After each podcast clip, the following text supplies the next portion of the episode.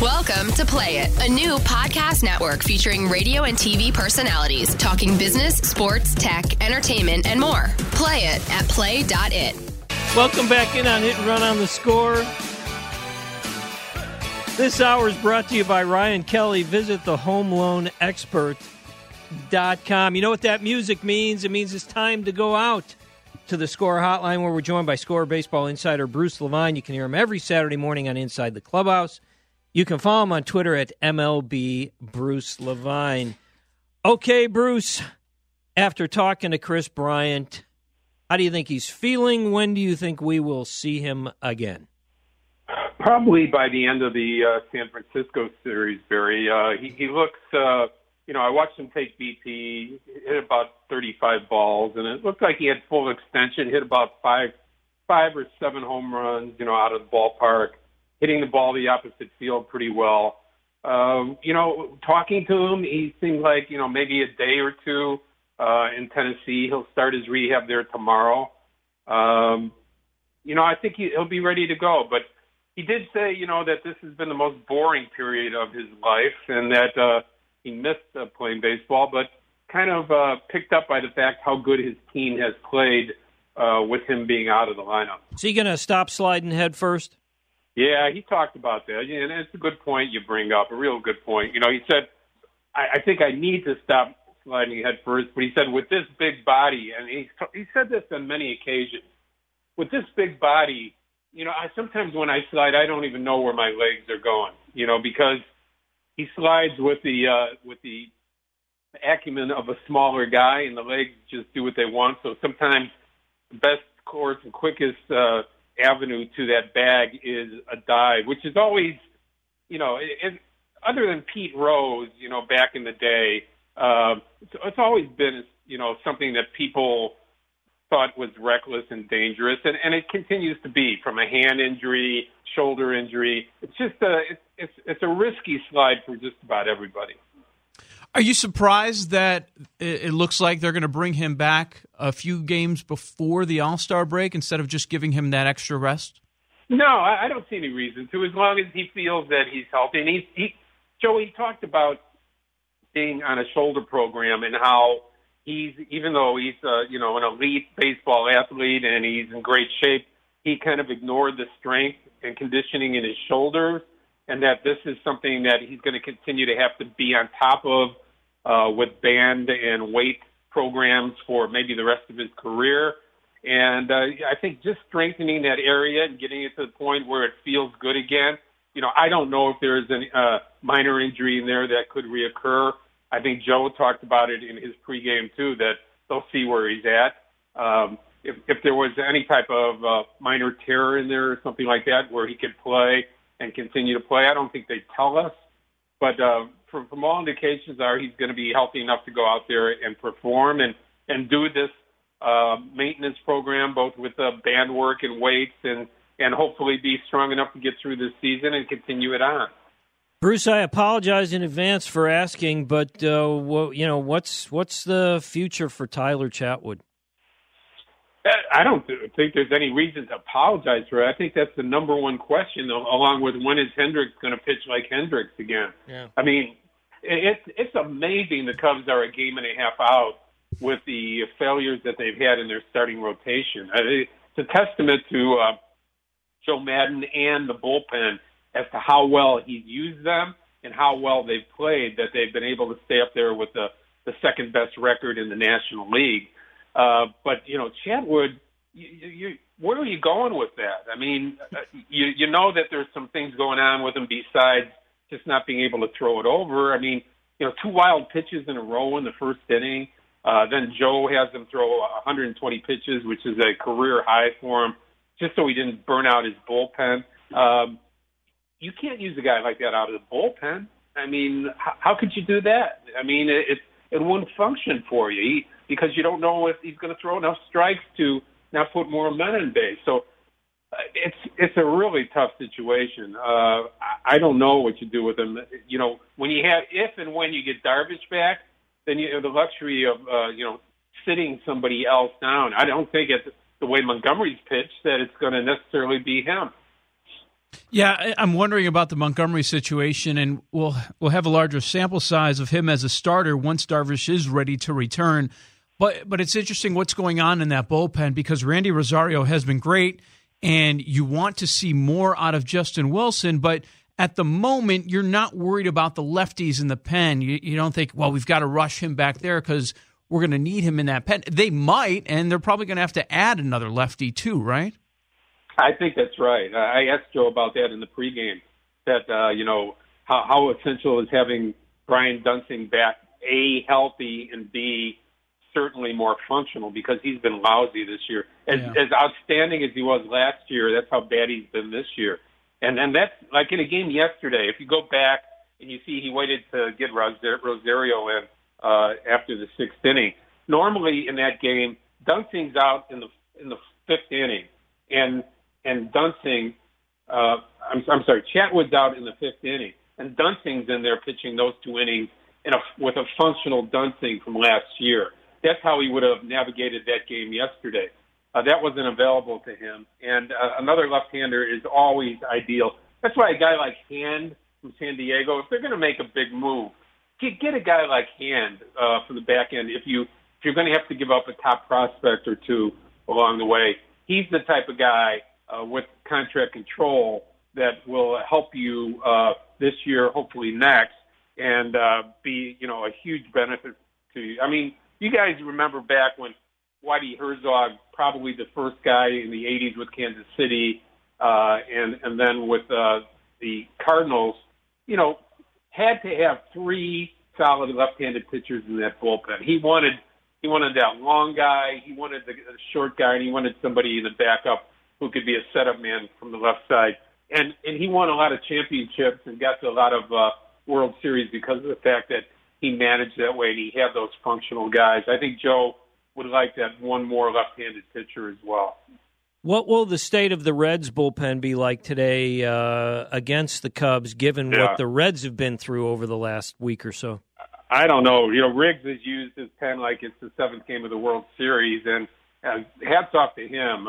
I have so much admiration for what he's been able to do with the Reds, but you run out of bullets, and it's July. Today, what has he got left up back there? He doesn't have his closer. He doesn't have his setup guys. I don't know what to do. I guess he could come back with his closer again. He used him for 35 pitches on Friday, but I don't know. He used him for almost two innings. So from that perspective, I guess he's got to get as much out of his starter as he can, or he just suffers a blowout like all the good managers have to once in a while. You just take it. Not to burn out the rest of your bullpen for the rest of the week before the All-Star break.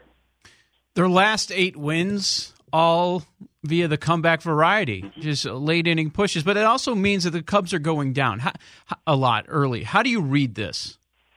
Bad starting pitching. The idea that your starters are just not. It's a real bad trend when you're hoping to get 5. 5 good ones? I mean, what does 5 good ones mean? I don't even understand that philosophy. Give me 5, I can't get it through my head. But that, nonetheless, that's what you've been looking at with the Cub rotation. Other than Lester, and occasionally Quintana will get a sixth inning in. Yesterday's 6 innings by Chatwood, that wasn't 6 innings. That was the guy that threw 4 innings, and the manager demanded he threw 2 more. He was down, they'd given up 7 runs already. So, hats off to the offense and the way their approach of coming back and winning these games, but that rotation's got to get straightened out if they're going to be able to keep their mojo going in the second half. Why do you think Joe put him back out there? I don't think he just didn't want to burn his bullpen that early in a game where – he thought he might be able to come back because Cincinnati didn't have their closer in the game. So he had, a game like that earlier in the homestand where they were down, and he just left people in there for a while because he didn't want to burn his bullpen early. So I think that was the case, and the faith in his offense to come back against a marginal, at best bullpen, without the closer in there for Cincinnati. He felt there were runs that they'd be able to tack on, but. Chatwood, you know, mentally, I think, needed to go out there and throw 6 innings, needed to throw 120 pitches. You know, just go out there and, you know, put up a couple of zeros. He didn't. You know, there were runs scored in his last 2 innings. But, you know, nonetheless, you know, you have to make the guy feel like he's a starting pitcher. How do you do that when you're averaging 4.2 innings, you know, all year long? That's, you know, there's a psychological point to this for Chatwood that he's got to get over. Perhaps nothing more confusing, Bruce, than Hendricks 1-4 in his last 6 starts with a 6.75 ERA, averaging less than 5 innings with a WHIP of 1.67. What is happening? Well, remember the injury, and you know, David Schuster and I were talking about this before. You know, what if he can't? He doesn't have the same pressure points with that finger from the injury last year that kept him out 7 weeks. What if it's just a tad off from the good feeling that he had? You know, using you know, the ball, the sinker that he does, and the curveball that he does in the lower quadrants, where he was a master for over 2 years. If it's even a tad off for a guy that throws 80, 88, 89 miles an hour, you know you're going to give up a lot of hits. And the home run ball has been so prominent as to hurting him early this year. So you wonder if he has that same feel in his hand or not. And I'm remiss in not asking that question.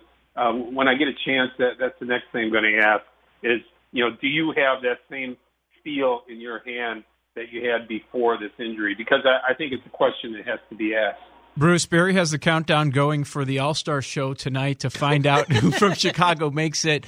What are the Cubs and White Sox that will be named tonight? Who's gonna out it first before the embargo? Is that what you're saying? You think that'll happen? Oh, it always happens, doesn't it? You know, ruin the TV show. Won't be from us because you know, I'm too old and too afraid to lose my credentials. But I think it's going to be 4 Cubs. Maybe Almora gets screwed because of the fact that he's not a home run guy. His OPS is surprisingly high for a guy that doesn't have a lot of extra base hits. But he's deserving. But it's got to be Lester, Baez, Contreras. I think those 3 are in, and Morrow is certainly, you know, I mean, he's only blown 1 save. He's certainly a guy that should make it. Almora might get screwed. He's deserving, and Abreu, I guess, is going to maintain that lead at first base, but he's been the worst hitter in baseball for the last 5 weeks. I don't know if anybody even noticed that he's hitting in the 250s right now after hitting 300. And the last 5 weeks have been brutal for him, but there's really no more deserving White Sox player anyway. So that AL first baseman list is garbage. It really is. I mean, you know, name the great AL first baseman out there right now, the guy that, you know, is more deserving than Abreu. You'd be hard-pressed to do it, but nonetheless, I think that's your list. 4 Cubs, 1 White Sox. I think that's how it shakes down. Avi Garcia with 6 homers in his last 10 games. Is he going to start to drum up some interest around the game?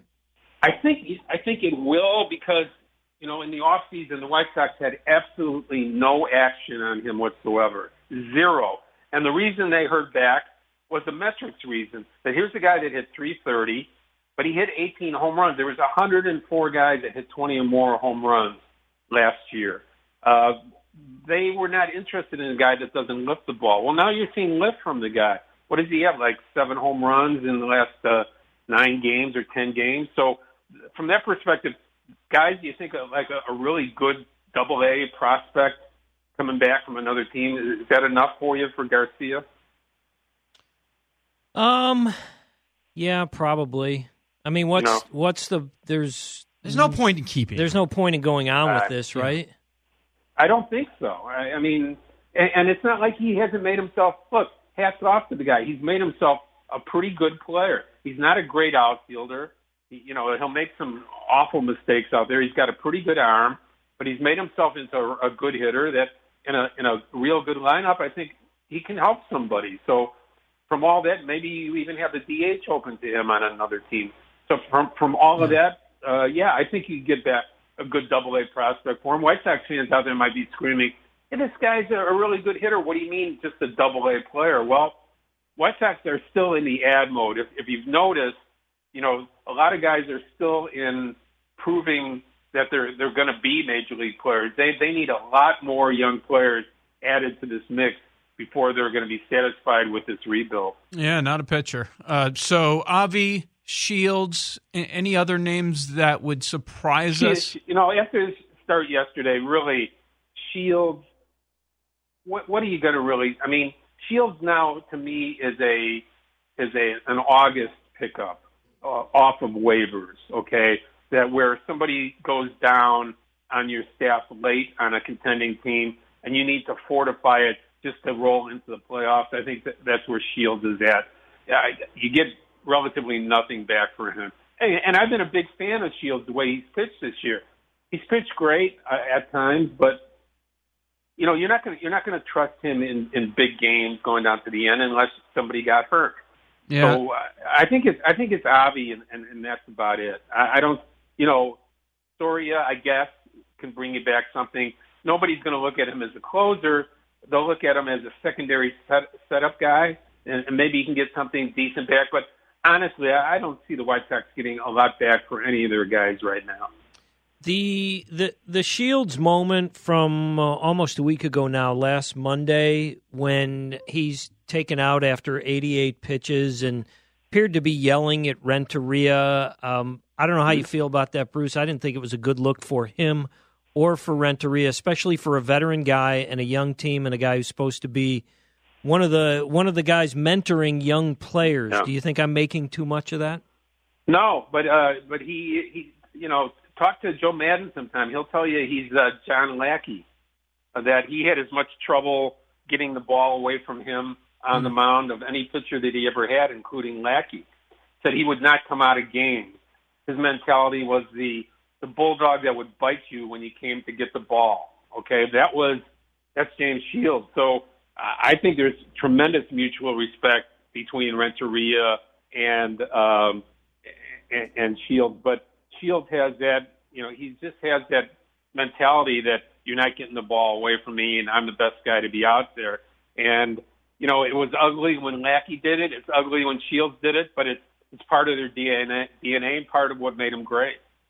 As for Abreu's future in Chicago, are we past the point of wondering whether they're going to even entertain offers about him?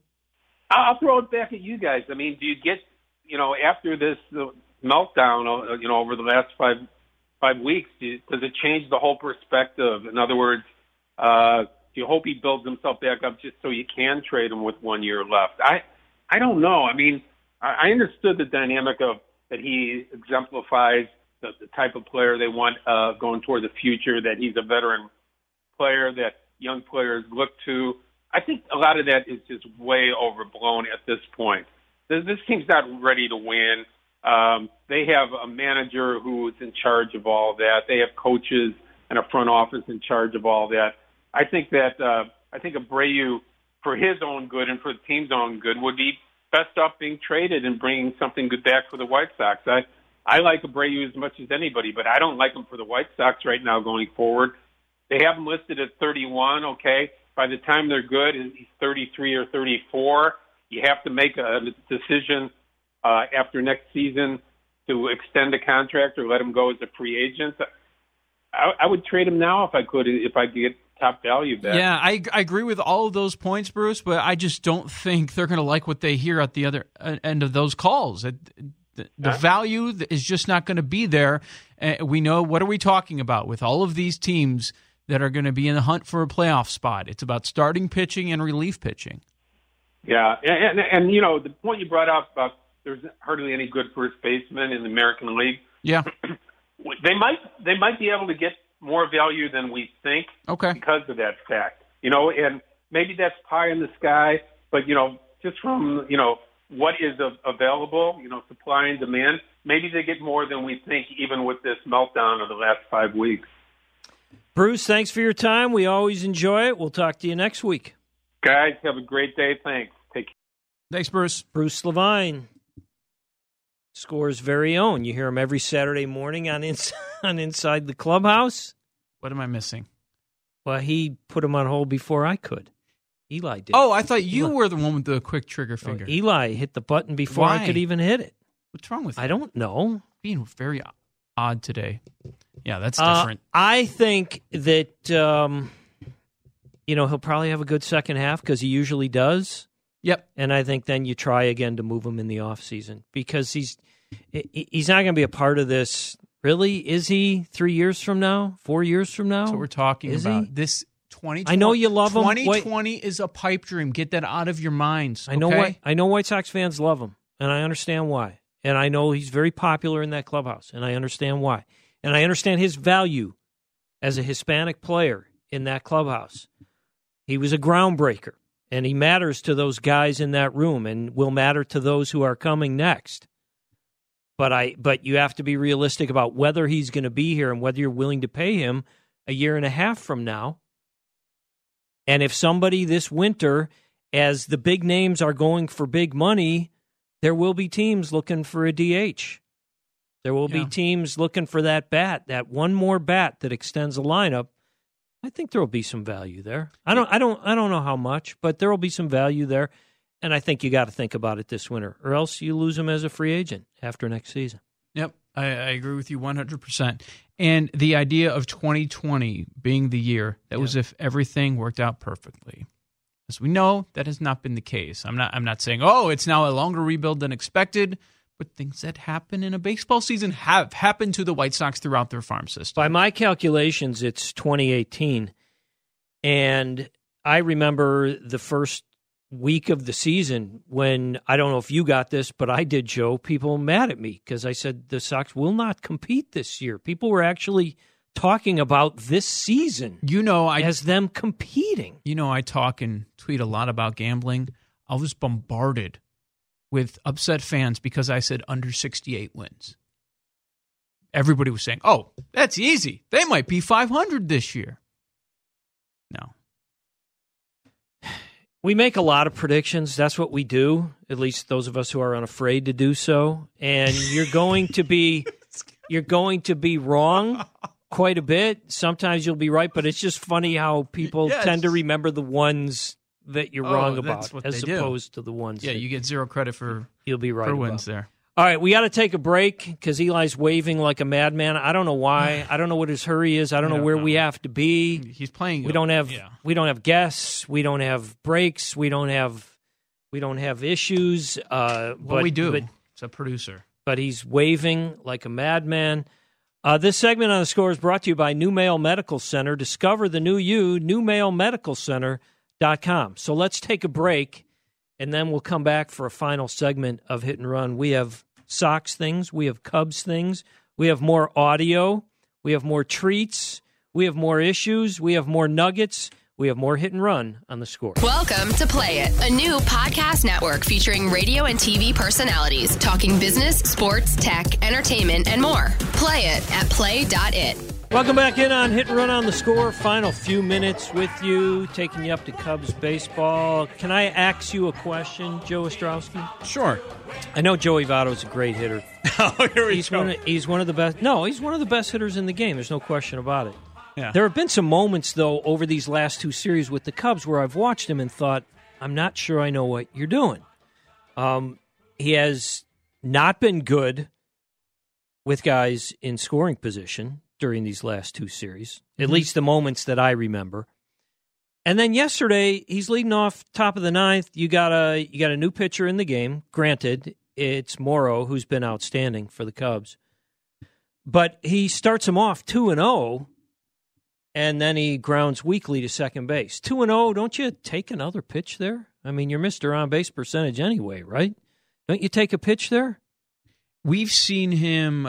Early, when they were playing in Cincinnati, he was going after 3-0 pitches, too. I believe the numbers, I'd have to look all this up, but I believe the numbers show that when he's way ahead in counts, he crushes it. Just absolutely crushes it. Fair enough. I just think, when you got a new guy coming in out of the pen and his first two pitches are not close, you let him see if he can throw a strike when you're down a run. This year, 3-1 counts, he's hitting 421. That's a small sample size. I was going to say 3-0 counts. He's great too. 2-1 counts. He's hitting 500. How about 2-0? 600. Okay, fair enough. All right, I'm a bad guy. Small sample, but when he gets ahead and counts. Fine, I'm a bad guy. You give him something to pitch, he'll do some damage there. Something. Did you see the video that went viral yesterday with Joey Votto? Oh, there's one every day with him. The newest one was at Wrigley. Yesterday morning it came out. Oh, where he... not the one where he gets the ball for Rosario. No. That was during the game. This was outside of Wrigley Field. He's trying to go into the ballpark. Security stops him. Who are you? And there's a fan, obviously a Reds fan, taking video of him, like, laughing. And he's trying to explain. He's like, I'm playing in the game. Can I please go in? And then Votto turns to the camera. He's like, hey, buddy, who am I? It's like, you're Joey Votto. And then security let him in. The guy had no idea. That's outstanding. He's always in the middle of something. He's a very entertaining guy, on top of obviously being a great hitter. Very entertaining guy. This was, Eli, what was this? This was Letterman and Seinfeld. Jesus. So on Letterman's Netflix show, they were talking about a story with Joey Votto, how they saw him at a game. See, I don't get it. You know, I don't know if it's with you old people, Joe, but you hate on David Letterman. I get he's not on TV anymore. When did I hate on David Letterman? What are you... Well, maybe it was Barry. I asked you, well, would you like David Letterman? And you said, not since 1983. No, that's not what I said. I said he was great in 1983. Haven't spent a lot of time watching him since then. But you and Joe we get these annoying text messages from Eli every Saturday, so people don't know. You know, Joe's just had it with you, Eli. Yeah, he's just done with you, and whenever you make a suggestion, he immediately dismisses it because you know your track record is not good. Now you got your podcast going on here, the Yahoo. That's what I have to say to you, Joe. So, all right. So this is Letterman and Seinfeld on Joey Votto. I went to Cincinnati Reds play. That was my boyhood team. Right. There's a Joey Votto. Are you familiar with this guy? Sure. I know Joey Votto, He's a tremendous player. Tremendous. Yeah. First baseman. The stadium is packed, and it's just about this quiet. So Joey Votto comes over to where the batter's box, the on-deck circle used to be. And so he's standing there, and he's swinging the lead bat, and he says, this will be my last bat. He's saying this to us. We're in the stands. And we said, oh, okay, Joey. Well, good luck. And he said, I just wanted to thank you for coming to the game. I thought that was the nicest thing. Why is he saying thanks for coming? He's a nice man. Has that ever happened to you at a moment? Yes, it has. Really? With Joey Votto. I'm not lying. I was at a Dodger game like a month ago, and Joey Votto, you think I'm making this up? Yes. I'm not. Yes. I am not. George, you were there, and Joey Votto was standing on first base, and he has these great seats, show business. And Joey Votto turns to me, and he goes, hey, Jerry, how you doing? And I just got I just leapt out of my skin. I was so excited. Joey Votto knows who I am. Yeah. But it was different. Now, I don't want to diminish your little adventure. But he is standing there. The game's in progress. Yeah. He's got the weighted bat. Yeah. And it's like, be sure and get your coat, and thank you for coming over, and we had a lovely evening. Well, and because it's you, back? Though. Well, no, it's not me. It's I. You think he goes down the line, the first base line, and says, and thank you, and you were great, too. Appreciate all your cheering. You're Dave Letterman, you idiot. You know what? You are Seinfeld. You really are. Just everything. Great find, Eli. That was wonderful. That was good. Thanks, man. Wow. The sincerity. I was being sincere, though. Eli can't accept a compliment from you because you belittle him and berate him constantly. This is incorrect. Feel like a parent. Having to step into the middle of you two all the time. It's exhausting. That is funny. I'm a fan of Votto. He's great. He is. And let's read this text message here from Joe, just so people understand what I have to deal with. No, don't. There's probably something vulgar. No, there's not. It's not. I'm telling you to do something to yourself. I say, you guys. I say, are you guys fans of David Letterman? Have something funny for tomorrow, if so. Joe says, I'm leaving. Then I say, Seinfeld kind of calls him out. It's pretty funny. Joe says, I said stop. Go ahead. Yes. I'm leaving at noon. Yes, that was a plan. Yeah, but I didn't have to leave at noon. He just doesn't want to hear from you during the week, Eli. That's all. Or Saturday, or weekend. This was a tweet. You know Tom Hodgercourt, covered the Brewers a long time. He tweets this morning. There is a report from the Baltimore Sun that the Brewers have made an actual offer to the Orioles for Manny Machado. Not surprisingly, GM David Stearns wouldn't comment. Considering the shortstop situation, I have no doubt there is truth to the report. Other teams consider favorites, though. This was recent? This was an hour ago. Okay. So you got the Brewers. You know the Dodgers are heavy into that. Yeah.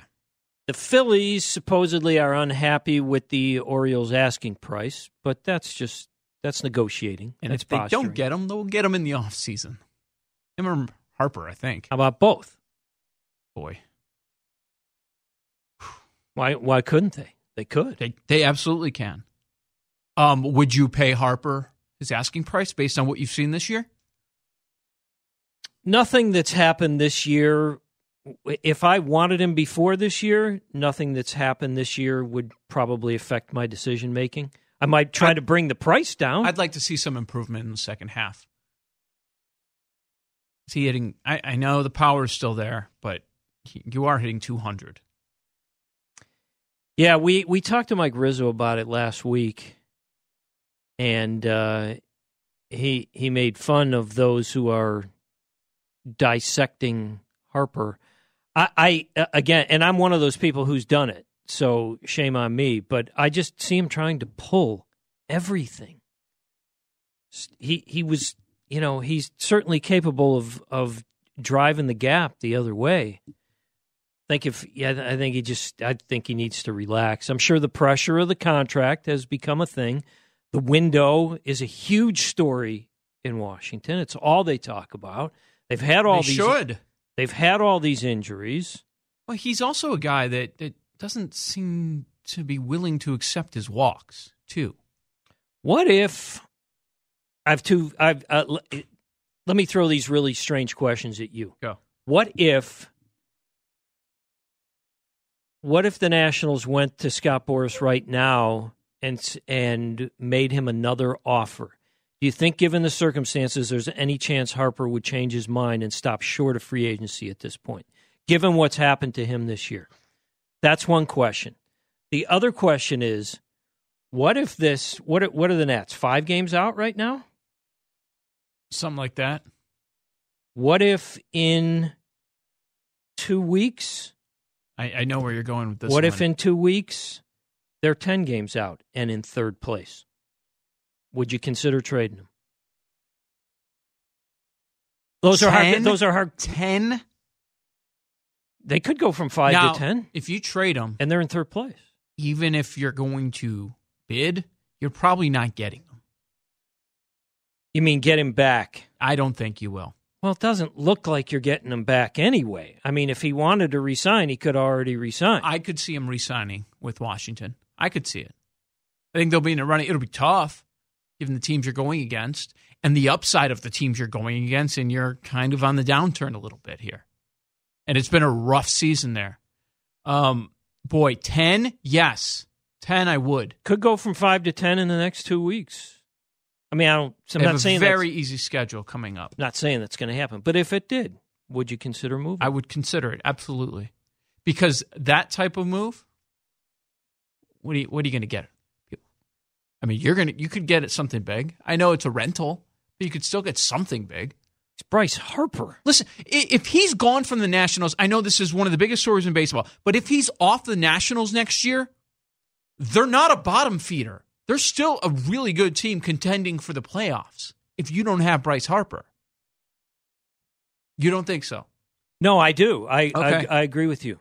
And with Soto has done in his, as a rookie? And you know Rizzo's got more coming. He's always got more coming. We haven't even seen anything from Robles yet. I mean, I don't hear a lot of panic from the Nationals, at least, you know, in my conversations with Rizzo. I don't hear any panic. Do you think any part of them is hoping that one of the major market teams comes over the top with a crazy $400 million offer? It's funny how sometimes, not sometimes, it seems like most of the time when you lose and you lose a player, especially to another team that makes a ridiculous offer, it usually works out better for you. And that's hard to say with Bryce Harper, who's clearly among the top two or three players in the game, notwithstanding his difficulties this year. Usually works out better. I mean, there's a lot more Carmelo Anthonys than there are the opposite. The ones that jump out in the division, Albert Pujols, Cardinals leaving. I mean, there are many fewer Greg Maddux, Carlos Beltran, Alex Rodriguez types than there are the opposite. The ones that get paid an extraordinary amount of money, and it turns out you were better off not paying it. It's a lot more David Prices. Eli, do you have some quick minor league notes? Yeah, so going back with Michael Kopech, you were talking about walks with Bryce Harper. Joe, Kopech on Thursday, 3 innings pitched, 3 hits, 4 earned runs, 6 strikeouts, 4 walks, a 4.70 ERA in 17 starts this season, and a 15.2% walk rate. That's his highest since high A ball in 2016. Do you want me to keep going? Yes. Okay. And then other pitchers who are struggling too, going back up to Double A. Alec Hanson on Friday, his third start of 2018. 4 innings pitched, 2 hits, 3 earned runs, 4 strikeouts, 6 walks, has a 7.71 ERA in 4 AA starts. So it's like you guys always talk about, you have to take this into retrospect because they're so young, but it's still concerning right now. What about injuries? So Eloy Jimenez was placed on the DL and he's in AAA right now, along with Luis Robert for his thumb injury, who's out 4 to 8 weeks. Same thumb? Yes. Same thumb? I believe so. That it? Zach Collins, a 222 batting average. On? Is it a computer over runs, there? 7 RBI. I have this recorded. 254 batting average, 411 on base percentage, and 445 on the slugging. 11 home runs, 42 RBI overall this season. Leads the Southern League in walks with 52, but 70 strikeouts. Thank you, Eli. This hour of Hit and Run is brought to you by Northwestern Football. The Wildcats, coming off a 10-win season, host Michigan, Nebraska, Wisconsin, Notre Dame, and more this fall at Ryan Field. Season and single game tickets are on sale now at nusports.com. Yes, Barry? Play the music, Eli. What are you laughing at? Why are you laughing? Yes, it's time for thank yous. I'm the one that abuses Eli. It's time for thank yous to our great producer, Eli Hershkovich. Really, he works very hard. He really does work very hard, and he does a great job for us. Thanks to our guests, Bernie McGlaz, Jeff Blum, and Bruce Levine. Thanks for calling. Thanks for texting. Most of all, thank you for listening. We really appreciate you spending some of your Sunday with us. Stay tuned now for the Cubs pregame show starring Zach Zaidman and featuring Joe Maddon, Jim Hickey, Len Casper, and Ron Coomer. And then it's Cubs baseball with Pat Hughes and Ron Coomer right here on the radio home of the Chicago Cubs. It's Luis Castillo and John Lester. Have a great rest of your Sunday, everybody. Hasta la vista, baby! I carpool with McGowan to the ballpark in the morning. McGowan! Are you kidding me? Wow. Holy Moses. How about that for a sec? So long, everybody. Welcome to Play It, a new podcast network featuring radio and TV personalities talking business, sports, tech, entertainment, and more. Play it at play.it.